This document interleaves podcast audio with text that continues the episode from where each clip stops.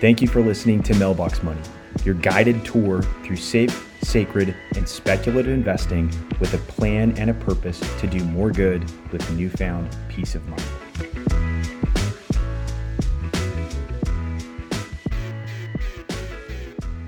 All right, everybody, welcome back to another episode of Mailbox Money. I'm Jackson Wood, joined by my partner, my friend, Ryan Kruger.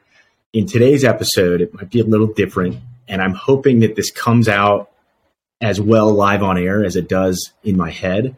But uh, we're going to talk about rabbits and we're going to talk about pigeons. And I promise I'm going to connect the dots here. Uh, this isn't you know a nature podcast anymore, but I spent the weekend with my wife and my kids in the woods my my wife's family has this cabin that nobody ever uses, and we had the idea late Friday night to just go up there for a night. And uh, we took the kids up there. It's about ten minutes south of Yellowstone National Park, so there was more snow than I've ever seen. I mean, I, I posted a picture on Twitter, and the snow is higher than the tops of my kids' head. Had a ton of fun. Um, right outside of the, the entrance to Yellowstone, there's a uh, a reserve for grizzly bears and wolf and wolf. So we took the kids there and they were very excited. When we got home from this kind of zoo thing, my kids said, Hey, let's go on a walk and see if we can see any more bears or maybe another wolf. And I, I thought, I definitely don't want to run across a bear or wolf, you know, not at the zoo. Uh, but let's let's go on a walk and kind of see what what we can what we can see. And there were no animals. I mean, and the kids are just stomping through the snow. It, it turned out to be more of a workout for me than a you know enjoyable walk. But right at the end, right before we almost turned around, my daughter saw a cottontail rabbit. And I don't know if they have those where you live. I know we've got listeners all across the US here, but they're these cute little, tiny little rabbits, the little cotton ball right on the top of their tail. And my daughter just got so excited. My son got excited. And, you know, in their minds, being five and four, they think, hey, there's a cute little animal. I want to go and I want to pet it. You know, I want to play with this little rabbit my daughter had this soggy bag of Ritz crackers that she was carrying around through the snow, and she said, "Dad, can I can I go give the rabbit some crackers?" And I, I thought, "Yeah, sure, go ahead, try." Right.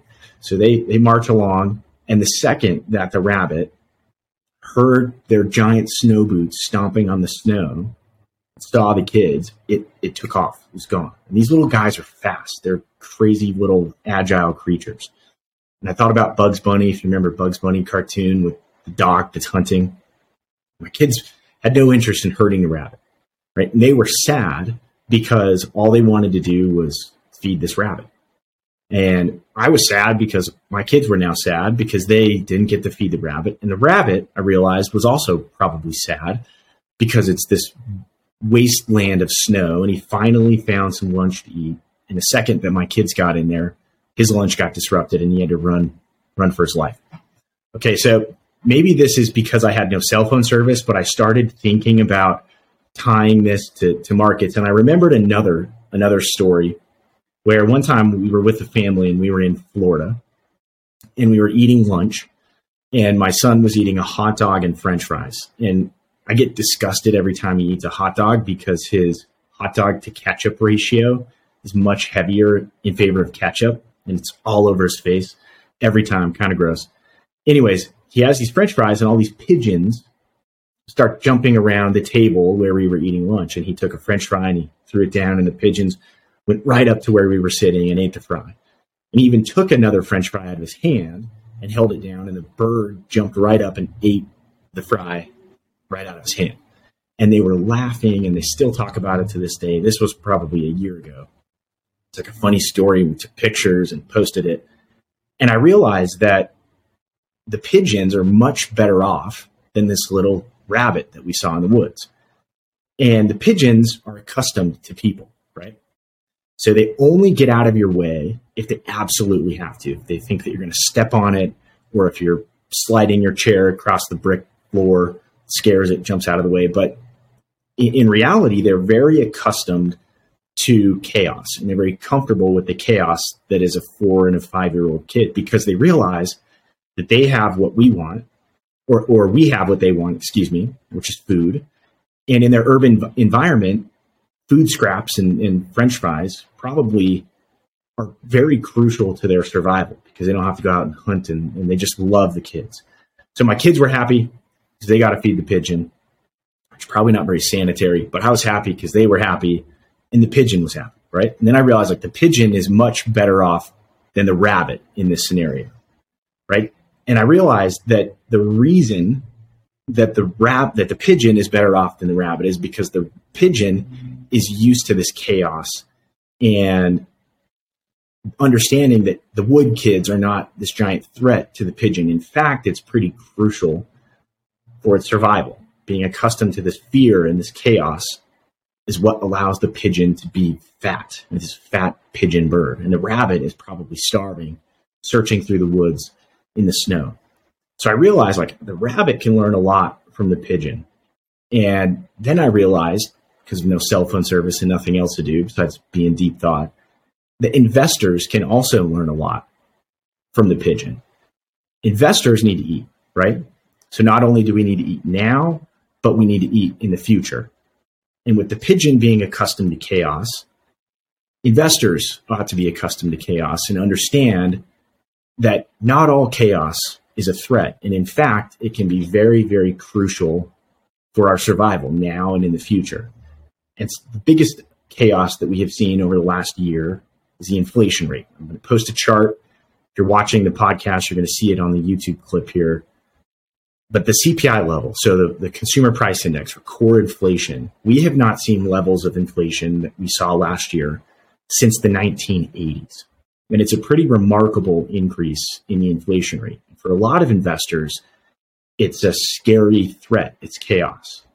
So, what I want to do today is kind of show and, and highlight, and I've got some some numbers, and I know Ryan's got some really good numbers of how, as investors, we can eat or we can benefit through getting accustomed to chaos, which is investment volatility and bad news, and how that can actually end up being pretty good news. So hopefully I didn't go on too much of a rant there with pigeons.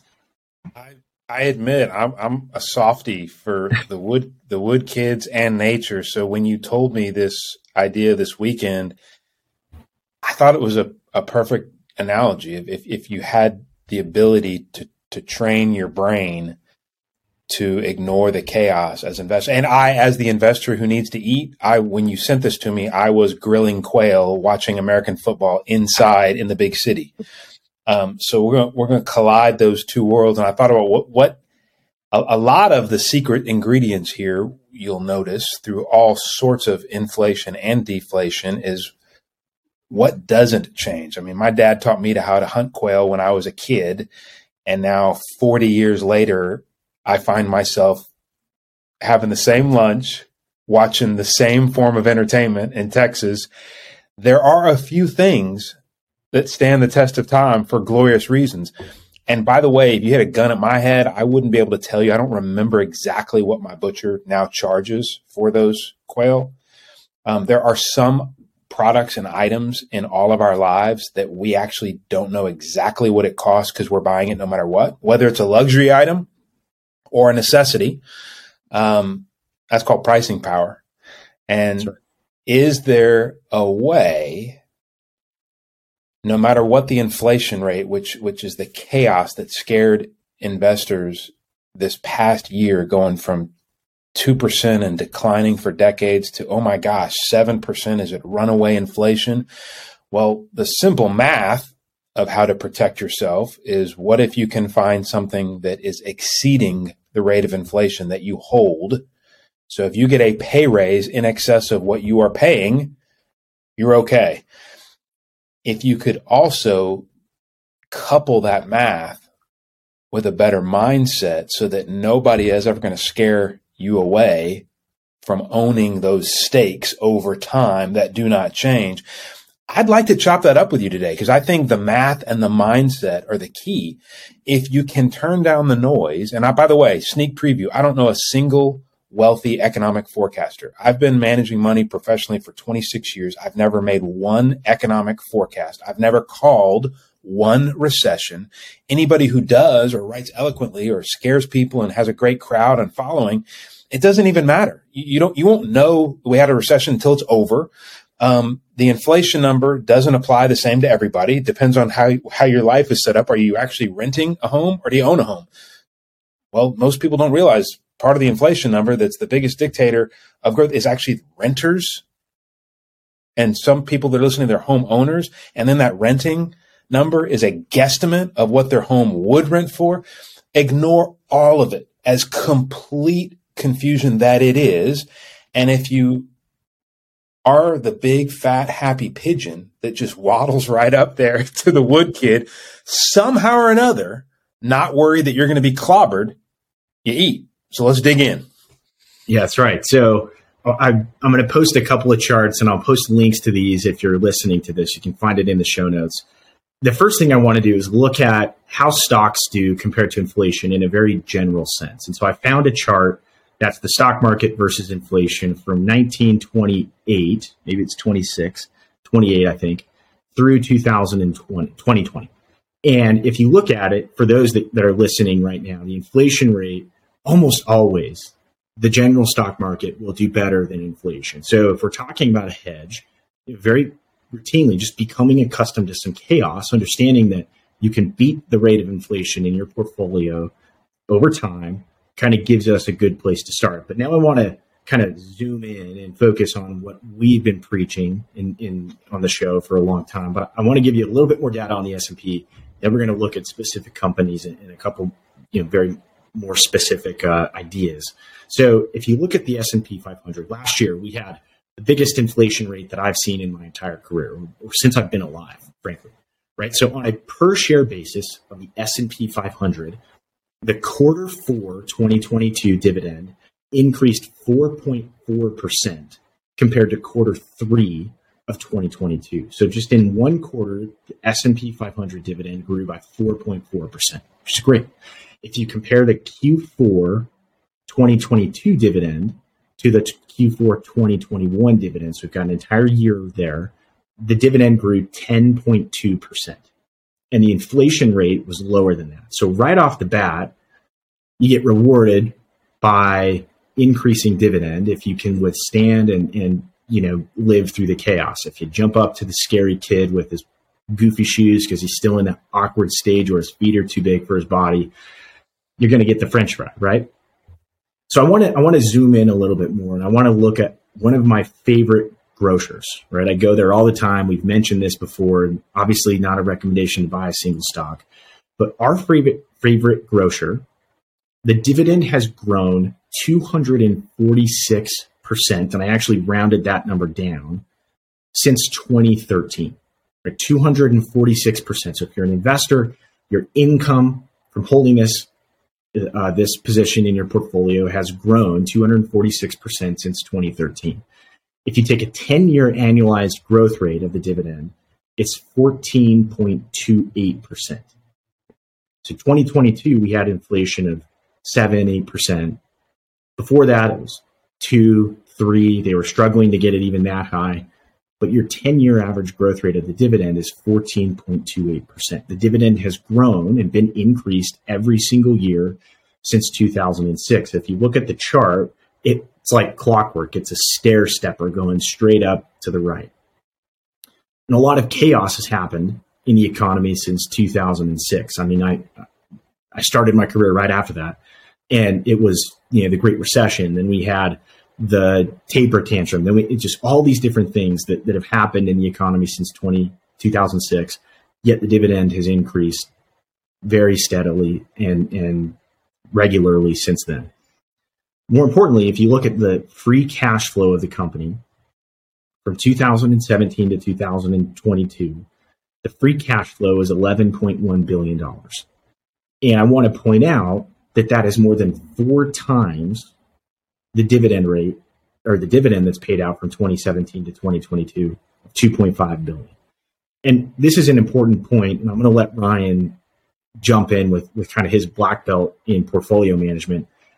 But not all dividends are created equal. And what we require is that the dividend gets paid out from a very small portion, small as possible, of the free free cash flow because we want these businesses to have the operating capital to invest in future growth and be able to continue the dividend growth in the future for our stakeholders. And so I, I wanted to highlight that the free cash flow in this grocer, which is boring, good old fashioned business where you buy Ritz crackers and you know French fries to feed pigeons.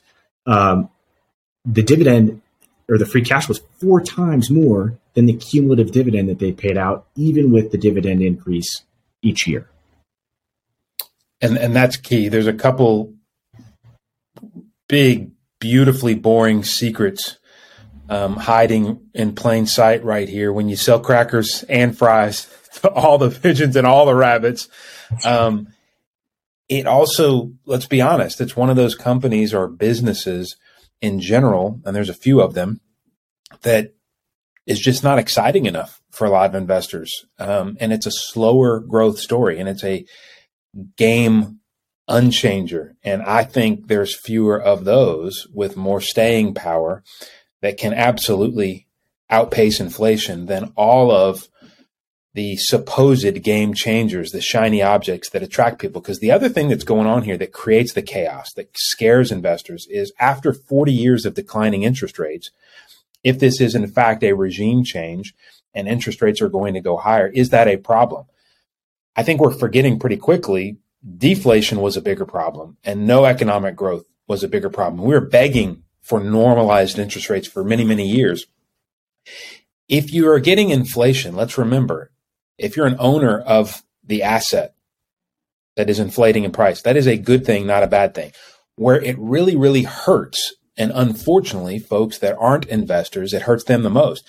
If you are a renter, if you are that rabbit that's trying to dart in and out of traffic, nervously trying to get a little bit and trade and then come back and hopefully not get run over, if you're a renter in the stock market trying to trade your way to success, it's trouble. And when you get a regime change where stocks have competition from bonds for the first time, if I can go get four or 5% risk free, why in the world do I want two or 3% yield on one of these boring grocers or other companies? Let's come back to that.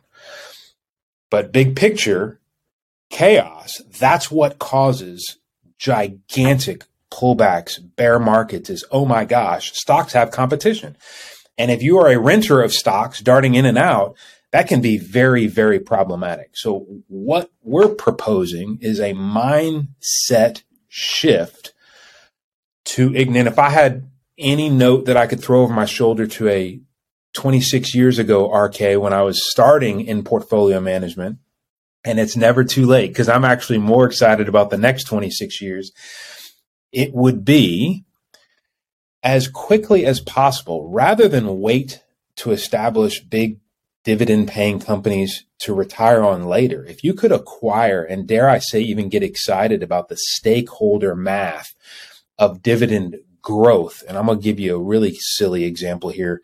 If you thought French fries and crackers sounded nutty, um, I, I, picked out a, a, even more boring and basic. You're talking about bird seed, actual bird seed company. We own, we own one of those too. Um, I mean, you talk about boring. I mean, away. F- and in that regime change, real quickly, and why in the world do we like these game unchangers? Is what happens is profitless innovation, all these game changers and shiny objects. When money is free and you can borrow big hedge funds and real estate speculation and all these big giant institutional bets, if you can borrow money for nothing, you can throw it all over the speculative board and you get wiped out when your money is called and you have to now re up that loan and pay even a higher interest. That's one thing that happens on the edge of risk.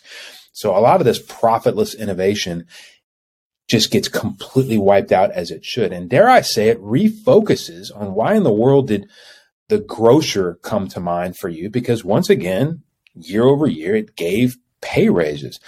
What I think is somewhat misleading and the mindset shift that I would propose is especially for a younger investor is why would I want a low yielding, boring dividend company?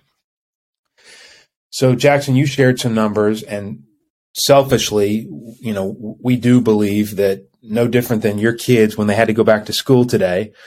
As a parent, you could either say, yeah, just show up, attend school, and passively approach the investment in education. Or I'm a guess, especially Carly Wood at home says, we're going to dig in and do a little extra homework and we're going to do better than average. That really is all I believe in in active management is you can own 500 stocks or 5,000 stocks, or you can believe in homework and that not all companies are created equal. So our current holdings average at a, averaged a 15% annualized dividend growth rate over the past several years, not just last year. And what we're looking for more than anything is not just a growth rate, but is that growth rate accelerating or decelerating? And I would, no matter what kind of investor you are, I would, if there's one quantitative nugget you could take from what I've learned works better than any other metric is look for improvement in whatever growth rate captures your attention. In our minds, and for a couple centuries, dividends have proven the most consistent metric. So the acceleration of growth offers the best clues. One that we hold that that nobody would. I mean, if, if you think grocers and French fries and crackers are boring, the actual bird seed company, there's not a whole lot of they're selling bird seed to farmers during this slowdown, during this chaos period of the market. What do you think farmers did last month, like they did the month before and the month before that? They went to the shop, bought their seed for whatever animals they're raising on the ranch and plants, and they bought more of it. And looking and updating the numbers this past week with all the year end data, like the grocer, the, the bird seed and animal seed farm company grocer um, grew its dividends 20%. And when you take both of those examples, and, and we don't like to cherry pick big home runs, so we specifically picked two of the lowest yielding companies. And anybody can find this simple math and adopt this mindset.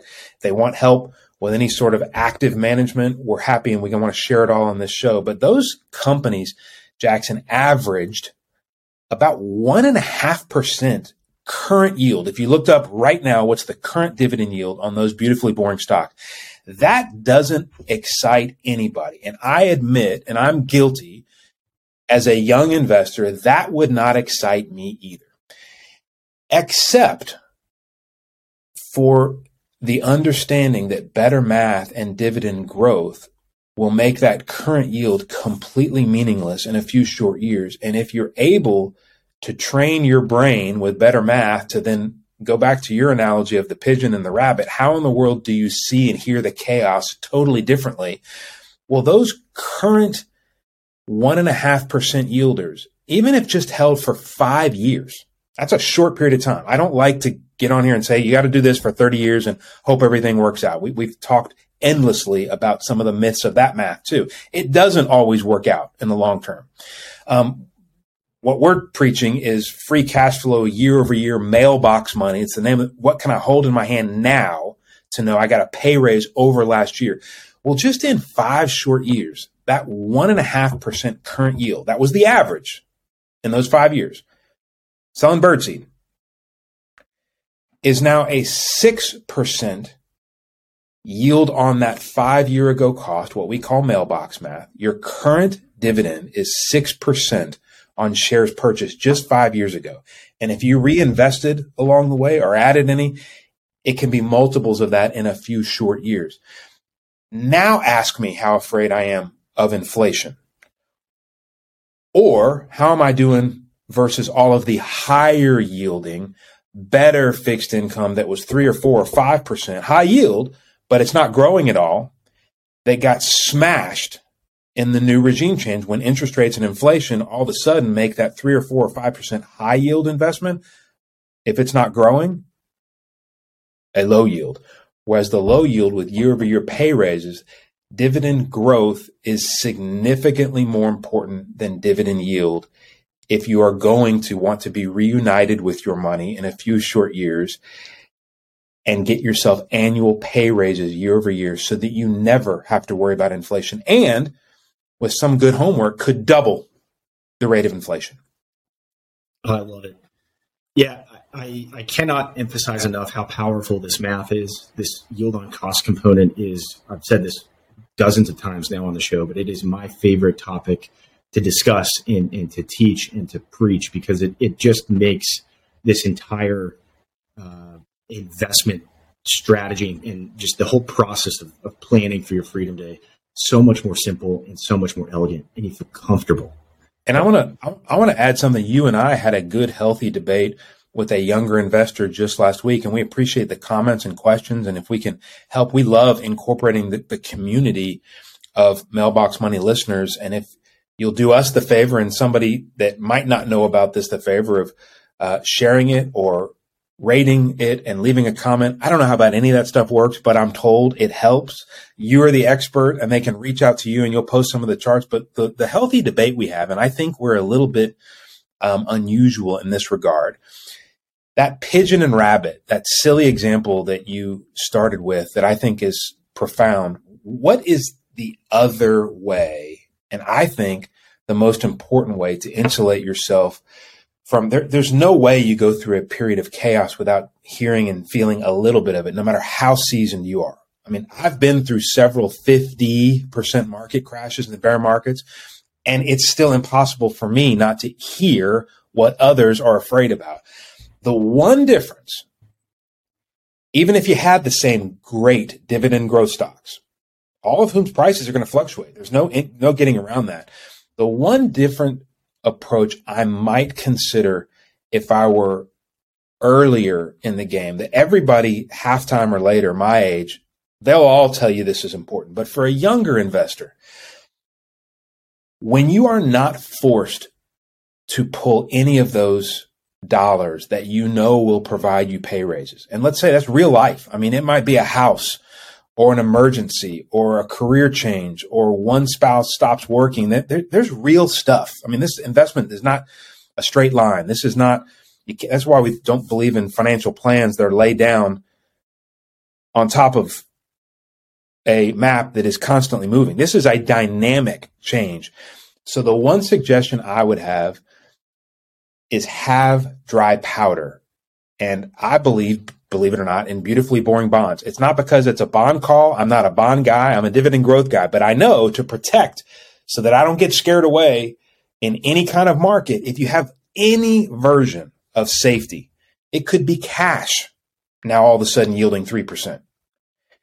It could be individual, in my case, in your case, AAA rated tax free bonds yielding even more. It could be treasuries if it's inside of a retirement account.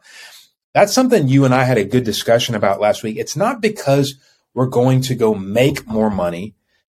It's because we know we have something that if something, if we needed reserves, we don't have to interrupt that stakeholder math because that's the key to getting the six, seven, eight, nine, 10% mailbox math from dividend pay raises that you don't interrupt it.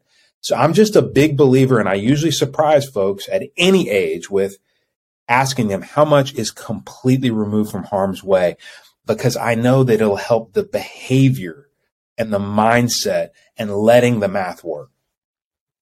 Yeah, if you can embrace the chaos and, you don't have to get scared or make this big pivot or jump, you know, like a rabbit when you're building these these portfolios, the math is so much more powerful. And you know, sometimes as investors we have to adopt long-term strategies um, to help insulate against these short term risks. And to me, that's a powerful idea. You have to get comfortable and, with some risk. And if, and I do think it needs to take this order. We try to boil this down. I think I've learned the holy grail really is deeply informed simplicity. As long as you have some safe assets, completely risk free, cash bonds, not fixed income products, not funds, a gigantic portion, whatever that may be for you, when you start anything is gigantic of sacred investment next to the sacred. The sacred is dividend pay raises. Then, like Elliot Wood, you can go speculate with as much ketchup as you want and it can get messy and you can mess stuff up and you have at risk assets and a speculative. So it doesn't matter what happens. It doesn't matter the looks you get from your parents. You can get as messy as you want with that ketchup. Same exact balance in investing. I love it. You realize that not only are the humans not dangerous, but they're crucial to your survival if you're a pigeon. And that poor rabbit I guarantee you would have loved to eat that soggy Ritz cracker that my daughter had. If anybody has any questions, would like to reach out, schedule a meeting with the team, you can email us team at freedomdaysolutions.com. We definitely appreciate reviews and sharing this. We'll send anybody some mailbox money swag if you'll send us a screenshot of your review. If you share it and like this, the the podcast, that would be very very helpful. And with that, we will see everybody next week. This show is brought to you by Freedom Day Solutions, LLC, a registered investment advisory firm advising individuals and families nationwide. Performance is not guaranteed, and past results are not necessarily indicative of future performance. To learn more, visit freedomdaysolutions.com. This show contains general information that is not suitable for everyone and was shared for informational purposes only. Any forward looking statement or opinion expressed is subject to change without notice. Nothing contained herein constitutes investment, legal, tax, or other advice nor is it to be relied on in making investment or other decisions. Clients of Freedom Day Solutions may hold positions in the securities discussed.